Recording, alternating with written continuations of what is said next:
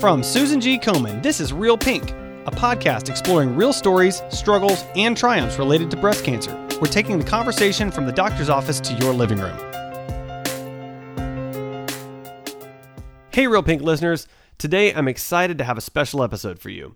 Guest host Suzanne Stone, the executive director of Susan G. Komen Greater Central and East Texas, interviews Dr. Elizabeth Wellberg, Komen scholar and assistant professor at the University of Colorado School of Medicine's Department of Pathology about if being obese causes breast cancer. This is a great interview and a timely one as New Year's resolutions are the top of everyone's mind. And here's Suzanne. It's not enough to just say obesity as a global statement to explain breast cancer. What we're really trying to do is figure out what it is about the situation of obesity. Is it the inflammation? Is it the actual process of gaining weight? Is it high glucose? We know that obesity in itself is related to breast cancer, but we really still don't know exactly how. Health and wellness, a term used so often today, it's almost one word health and wellness. You can find workouts and tips almost everywhere you look. From Pinterest to YouTube, everyone is a guru on what works best to get rid of those love handles and extra five pounds, air quotes. Well, we all know what we need to do to live healthy, and we all know that staying in our ideal weight range is important. I don't know that many of us have really considered how that extra weight can impact breast cancer care. With just a few studies ever done on this topic, Dr. Liz Wellberg decided she needed to know the answer. I'm Suzanne Stone, and this is the More Than Pink podcast. Dr. Wellberg is an assistant professor in the University of Colorado School of Medicine's Department of Pathology. She's also a Komen Scholar. In fact, donations to Susan G. Komen funded her most recent groundbreaking research that connects obesity to the chances of breast cancer coming back. There is a lot of information out there about obesity, but there really isn't a whole lot of research that that has been done around its impact on breast cancer. So I'm really curious, Dr. Wellberg, what made you connect these two? Um, well, I have always had an interest in breast cancer specifically since I started school, basically, and that's really because of um, my mom being a breast cancer survivor. But the work with obesity started to, I started to realize that that was important. Um, a couple of years into my training, when I I actually was working on a group project with some endocrinology experts, and um, I realized that obesity itself as a disease is is very prevalent, and it's becoming more prevalent, especially in women um, and in children. And so um, there have been some human human studies where they've they've linked associations between excess body weight and the risk for breast cancer. And so I I worked with a team of of scientists to um, develop a model system that we could use to study that further. And we found some really exciting things. Well, that's definitely what we want to talk about today. And I'm so glad that you're here because, you know, we, we hear all the time we're supposed to be healthy, mm-hmm. right? And, and we're not supposed to be overweight and we're supposed to, to make good choices. I, I don't know that I would have thought that obesity had an impact mm-hmm. on breast cancer. So, how does it impact breast cancer? Is it causing breast cancer? Um, so that's a good question. And those things, so I can't answer that question specifically, but we do know that breast cancer is one of these diseases um, in in women in particular that uh, emerges in a situation such as um, hormone changes, like after menopause, um, and breast cancer is associated with uh, inflammation, and there's evidence that changes in your metabolism can actually influence breast cancer growth. And so, if you think about obesity as a clinical condition itself, um, obesity is associated with all of all of those things low grade inflammation, changes and disruptions in your hormone signaling, and changes in your metabolism. So it seems um, reasonable to think that uh, that an environment where all of those things are disrupted in the same situation would actually promote the growth of breast cancer. Absolutely. I can I can only think as a woman who's going through menopause Well, that's Yes. just like the trifecta It right is. there. That's that's exactly right. And we actually um, are focused specifically on what we call the menopausal transition, which it, it it takes a while for women. It can be, you know, I think it's defined as a year, you know, basically of time that women um, can spend or more transitioning through menopause. And um, during that time, lots of things are changing, and metabolism is changing. Hormones are not being produced by ovaries anymore, but are instead being produced primarily by fat tissue, for example. Um, and tissues become less sensitive to insulin, and and some women have trouble controlling their blood sugar during and after menopause. So yes, that's that is actually the specific environment that we're focused on as one of the really um, strong driving environments for tumor progression in the context of obesity.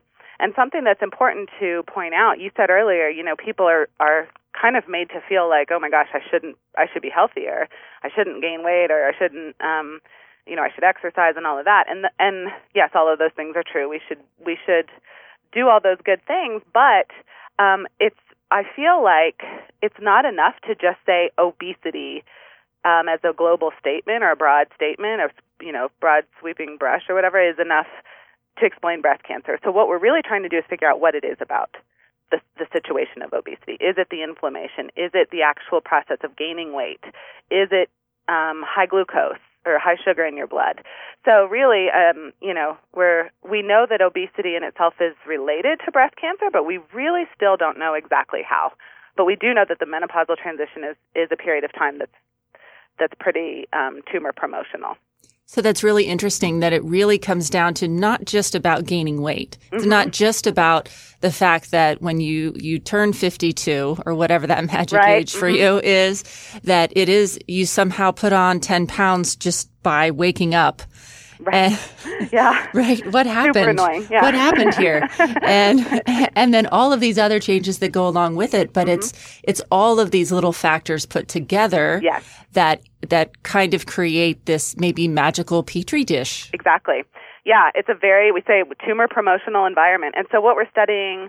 Um, one of the things that we're interested in studying is each of those things individually. So theoretically, if all of those components are required for tumors to grow, we should be able to interfere with really just like one or two of them, um, and improve breast cancer risk and breast cancer prognosis.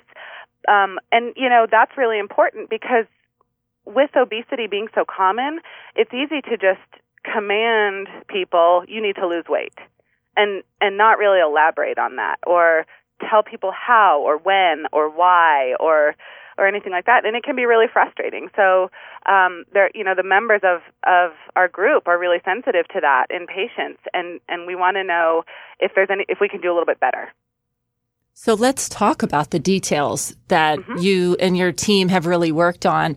So I know one of those um, is diabetes. You mentioned Mm-hmm. that maybe you know insulin, um, the challenge around insulin as we get older as women. Um, what what kind of impact do you see from a diabetes standpoint? I know several breast cancer survivors who have diabetes now. Oh, okay. That's a re- so that's a really really great question. So, um, some one of the main um, sort of overarching hypotheses of my research program is centered on what I call this vicious cycle, which surrounds obesity and diabetes and breast cancer. And of course, on one end of that cycle is the effect that obesity and diabetes has on breast cancer risk and response to therapy um, which is what I just published a paper on, and I can talk more about that in a second. But the other side of the cycle is actually the potential risk for diabetes in women who have been treated for breast cancer. Um, and if you think about this as a circle going around and around, it seems like um, obviously diabetes in itself is is a disease that nobody wants to have to deal with. Um, so that that on its own is a problem in breast cancer survivors, but then that could theoretically contribute to recurrence of cancer itself. Um, and so what uh, what we're looking at is really focusing on the, the estrogen receptor positive subtype of breast cancer and the drugs that are used to treat that, which those drugs that, that are used are really good drugs and they're they've saved millions of lives and um, not all of them cause trouble metabolically, but there are some situations when some of those drugs can actually change a woman's metabolism such that later in life she's at a risk for developing diabetes. So we are in the process of studying that in in animal models, uh, mouse models, and identifying the specific effects of these drugs on tissues other than the cancer. So we're looking at the liver, we're looking at the muscle and the fat tissue and the pancreas, even in a very peripheral study, um, and looking at all of the ways that cancer drugs influence the entire patient, if you will, or the whole body. So that's really interesting. So what you're saying is that a woman gets breast cancer. She's got ER positive mm-hmm. breast cancer. She um, has gone through menopause, so she's mm-hmm. already got that. She's using a drugs, um, and I don't know which one specifically, but she's There's taking yeah. sure. So she's taking a drug that has this uh, other effect, the side effect mm-hmm. of um, perhaps weight gain or some sort of metabolism mm-hmm. side effect, right. which makes her um, makes her. Uh, makes diabetes more possible for her. She gets yes. diabetes and now suddenly her risk factor for reoccur her risk for reoccurrence has just gone up. Well, and so that's the theory. You know, that's that the theory. Is, if you put yeah, if you put together all the studies on risk factors for so so um, to be to turn into a super scientist for just a second there has never been a study done that has followed a group of patients through that entire progression if that makes sense like followed them from sure. first diagnosis to treatment to diabetes development to recurrence that that complete study in one in one setup has not been done, but that's my hypothesis, um, based on observations from multiple studies showing in, a risk for diabetes in some breast cancer survivors, and then of course um, a risk for for breast cancer relapse in people who have diabetes. So um, yeah, I mean it's just and and you know like I said, the drugs that are used for breast cancer are good drugs, and and um, not using those drugs is not an option right? In my opinion.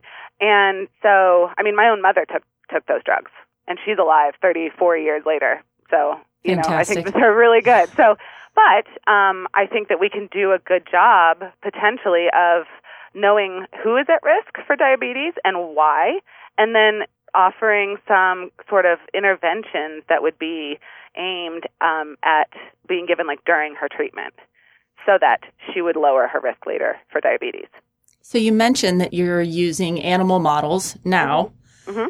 to to to look at some of those different things. Tell us about how you're using that and what um, what, what are you looking at in these mice that are similar to humans? Well, so a lot of people ha- do cancer studies in mice. You know, that's not a new thing.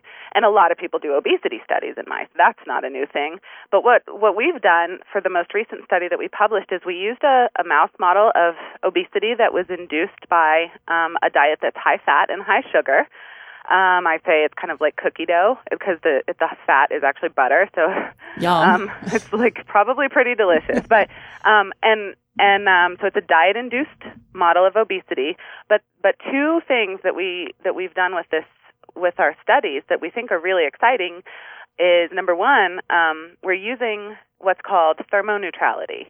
And so that actually, that concept is basically based on the idea that all species, all living creatures, have a zone of temperature at which their body func- functions optimally and um, the temperature at which the human body functions optimally and is most comfortable is slightly different than um, than that of a mouse. It's actually a little cooler. Humans prefer to be a little cooler than mice, and so um, you, I mean, you can expect, or you could you can see why studies on mice are done at temperatures that are comfortable for humans because humans do the studies. But um, we found that if we increased the temperatures of their cages by just three degrees or so, um, that was enough to really make their metabolism um, change to the point that they gained a lot of extra weight, the way that we would see in some breast cancer patients. And so um, the other kind of innovative step that we that we've taken with this model is partnered with clinical oncologists and other breast cancer researchers to take um, what we call patient-derived xenograft tumors. So those are PDXs is a is a phrase that gets thrown around the breast cancer community. Um, these tumor tissues are actually kind of leftover tissues from patients who consent to donate any extra tissue for research purposes.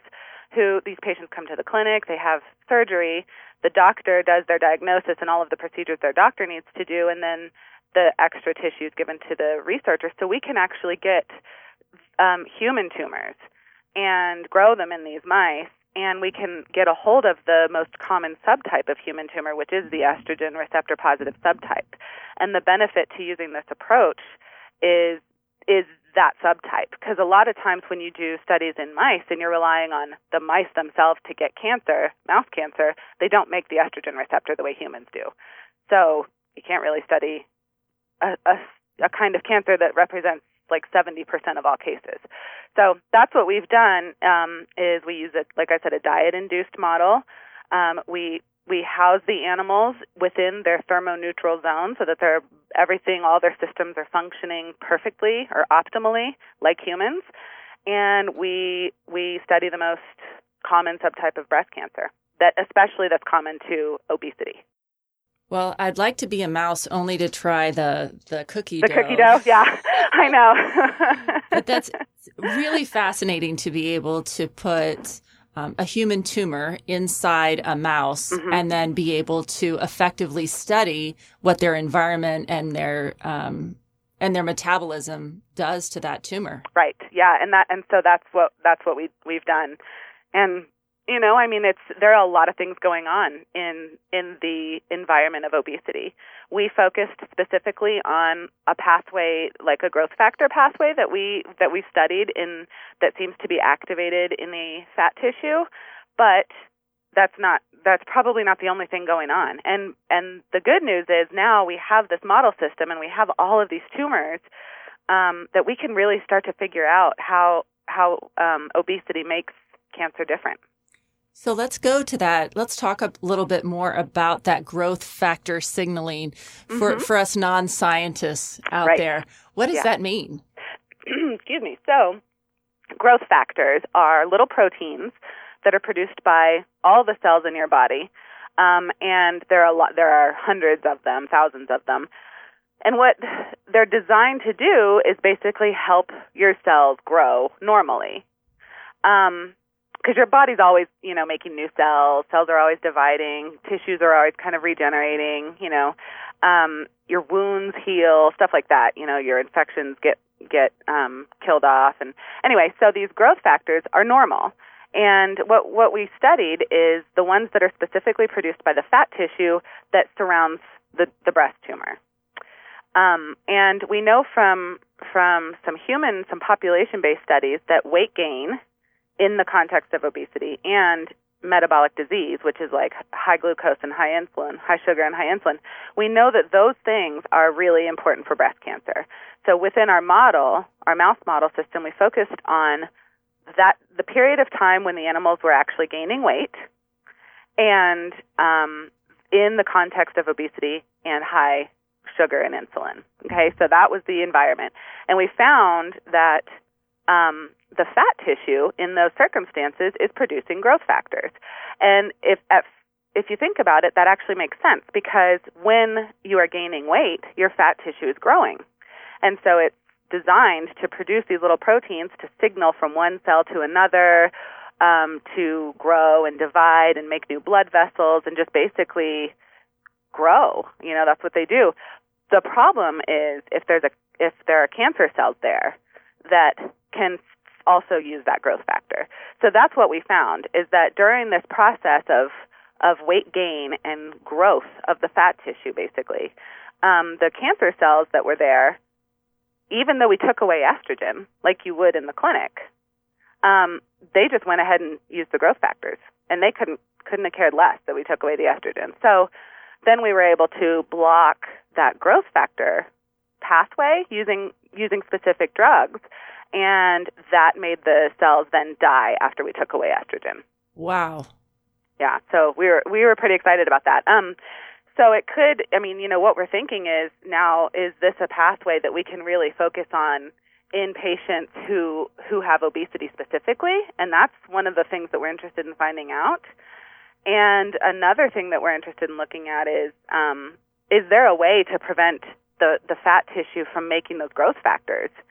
Um, you know, under certain conditions, because what was really interesting is um, uh, this fat tissue in in people. We had some clinical samples in there too, but in people who gained weight, who were obese, but who did not have metabolic disease, their tissue did not make the growth factors.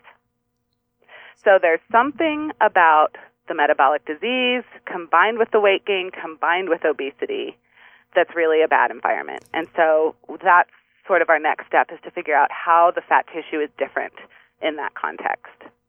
So it's not just about being obese. No. That itself is not the trigger, Right. at least from what you've found. But mm-hmm. instead, there have to be multiple, multiple things going on that cause those fat tissues, those fat cells to to and, and everything to grow, not just the fat cells, but Right. the the tumor cells as well. Yeah, that's what we think. That's what we think. We think that that that you know it's just not simple enough to use BMI, you know, the body mass index, Right. which is where you get like the normal weight, overweight, obese classification. That's a good start, but that does not give us enough information because within those categories there are going to be differences in metabolism, there are going to be differences in weight gain, and there are going to be other differences that we don't even probably know about yet. Right, because uh, an, a woman may be obese at 32 and not undergoing those metabolism changes that she might be undergoing at 52. Exactly. That's exactly right. And coincidentally, this estrogen receptor positive breast cancer subtype is not um, promoted with obesity in in women who are not menopausal. So there's definitely some something beyond simple uh, classification of obesity. And so we're we're just trying to make our systems better and more like the human condition so that we can really begin to dissect out these pathways and figure out what we can target and when we can target it and who is our target population. Your research absolutely has big implications on the patient, the current patient population when you talk about recurrence, mm-hmm. but then also on those women who have not been diagnosed yet or who do not have breast cancer yet, but perhaps live in that high risk category. Mm-hmm. Right. Yeah, it, that's true. And so we, and what we know um, from a lot of different studies, both in, in patients and in animal models, is that weight loss is is a great idea. If you can if you can achieve weight loss, for example, um, a lot of people ask, "Well, I've already gained weight. Is it too late?" No, it's definitely not too late. Losing weight or exercising or um, improving your metabolism through like diet and exercise, those things all improve um, things that we know are associated with breast cancer, such as inflammation, um, lowers your blood glucose, and um, can, you know can even like in some cases lower your hormone levels that would contribute to breast cancer growth. So I mean, there's there's um, there's a lot of research going into weight loss right now, and how do we achieve it? How do we sustain it? And um, almost everything that we've that we've seen so far suggests that uh, it's beneficial. Even if you've already gained weight, it's still beneficial to to try to lose it. So, ta- what about women who have already been diagnosed with breast cancer? They've already gone through breast cancer treatment. So now they are in that survivorship stage. Right? hmm and they are you know they are postmenopausal and they are carrying an extra 30 or 40 pounds Right. what do what does what does treatment look like or continued treatment right because they're using those drugs still likely um, as your as your mom did Uh huh. What yeah. is so? how does that affect them Um, well, and what so what I think about when I think of that population of people who who is in the window of their cancer's kind of gone away, they're still on the treatments, but they're this postmenopausal period. Um, I really think it's important for um, for people to continue to try to live a healthy lifestyle during their treatment. And one of the things that I'm trying to figure out, and you know, I'm not a, I'm not a, or I'm not a doctor, I'm not a physician, so I can't make recommendations along those lines. But what I'm trying to use my models to figure out is, do we need to be monitoring people, like doing, you know, a blood test for hemoglobin A1C or some kind of um, fasting glucose test or doing some kind of measure of people's metabolism and monitoring their body weight changes or their body composition changes, perhaps more importantly, um, during their breast cancer treatment as a way of identifying those patients who may be at risk for complications later on. So, um, what we have a program uh, here at the University of Colorado w- uh, for all cancer patients, not just breast cancer patients, where they can they can go over to our wellness center and actually get uh, get with a personal trainer and and dietitians and go through a pretty comprehensive diet and exercise program while they're on treatment. Which would ultimately, according to your work, uh, and and some common sense, but definitely according to your work and the studies that you've done, will impact potentially whether or not that breast cancer comes back. Absolutely, yeah. I would I would guess that it would. That would be my prediction. Yeah. And at the very least, it'll likely impact their development of other diseases like diabetes, you know. Which is another factor for the petri dish. Exactly. Exactly. It's just it all goes together. So, you know, and and these things can't this is why we have to use these somewhat complex model systems, really, that incorporate a lot of variables and put them all together and then begin to piece them out, you know, in in ways that we can only do in in the model systems. Can't really do it in people, and you certainly can't do it in isolated cells in a dish. You know, we gotta we gotta use these animal systems, and it's it's really beneficial. And I think we're making a lot of progress. It sounds like you're making tons of progress. I will tell you one of the things I love about my job is getting to raise money so that 25 cents of every dollar, if we have donors listening, right? 25 right. cents of every dollar that, that we raise goes to fund research like yours. Mm-hmm. Because some of the money that we raised funded this research. It did. That's right. And I am grateful. Yeah.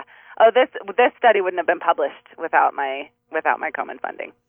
100%. Yeah it's a pretty impactful thing and, and impactful. yeah and we can't thank our donors enough for that. That's right. Thank you. So, absolutely. So tell us what the next steps are. I mean we've talked a lot about um, your your great hypotheses and where you and your team at the university of colorado are headed. Mm-hmm. what what are those next steps for you and and for somebody who's a patient or a patient advocate or just somebody who's a part of somebody's breast cancer journey? What can they do to help impact a study like clinical trials or what, what's next? Um, well, that's so uh, there's a lot, you know, I, I have this problem of having like a hundred things that I want to do next. um, so I think that for me, the next big thing that I want to do is I want to really um, get some literature out there that that really shows that we can study this risk for diabetes after breast cancer treatment. I want to get that out there because that's, I think, a really big, that has the potential to make a really big impact because right now is when women who are currently or about to go on treatment can start just being monitored in specific ways to monitor, monitor their metabolism. And I think, um, doctors or physicians are definitely aware of of changes that go on around a woman's body when she's undergoing cancer treatments. But um, I think it's really important that patients right now who are going through treatment and who, you know, or, or those women who are about to start treatment, just pay attention to how your body feels. I mean, this, the idea for my project, for this, this diabetes project, actually came from my patient advocate. Her name's Sabrina. And she and I were having coffee one day, and she said, I didn't, you know, she she felt like her metabolism changed dramatically when she was taking tamoxifen, which is one of the drugs that is given to women with ER positive breast cancer and she said she wasn't the only one that felt that way. And and so i think i just want to encourage people that you know it, we don't just because your doctor hasn't talked to you about something he they we just may not know yet about things that are going on. And so if you feel strange you feel like something's changing in your body talk to your doctor. And it's never um as long as you're healthy enough for exercise um it's it it can't hurt to to exercise and to try to maintain you know a healthy weight during your treatment it's easy to assume that health and wellness is a choice. Dr. Wellberg's study tells us that for breast cancer patients, that may not be totally true. But we each hold the power to make a choice every day to positively impact our future. The difference is in the details, and we must continue to look at the trees to see how that forest was built. A big thank you to Hologic for making each and every podcast possible. We record our podcast at the iHeartMedia studios on South Congress in the amazing city of Austin. We couldn't do it without you guys. Thanks, Mike, our studio technician, for putting all of the pieces together and making us sound great. To our Komen Austin team, who make everything happen behind the scenes, and of course, to our donors who save lives every day by investing in the work that we do. If you're on social media, well, you can find us there. Follow us on Facebook, on Twitter, and Instagram. Tell us what you think and what you'd like to hear about. We love to hear from you. Susan G. Komen Austin is an affiliate of the Susan G. Komen Breast Cancer Foundation. If you need resources, information, or just have a comment about this or any of our episodes, reach out. You can find us at podcast at komenaustin.org and visit us online at komenaustin.org.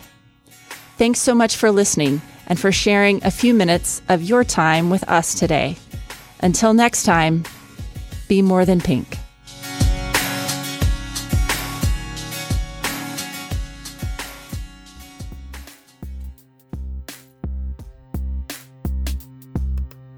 Thanks for listening to Real Pink, a weekly podcast by Susan G. Komen.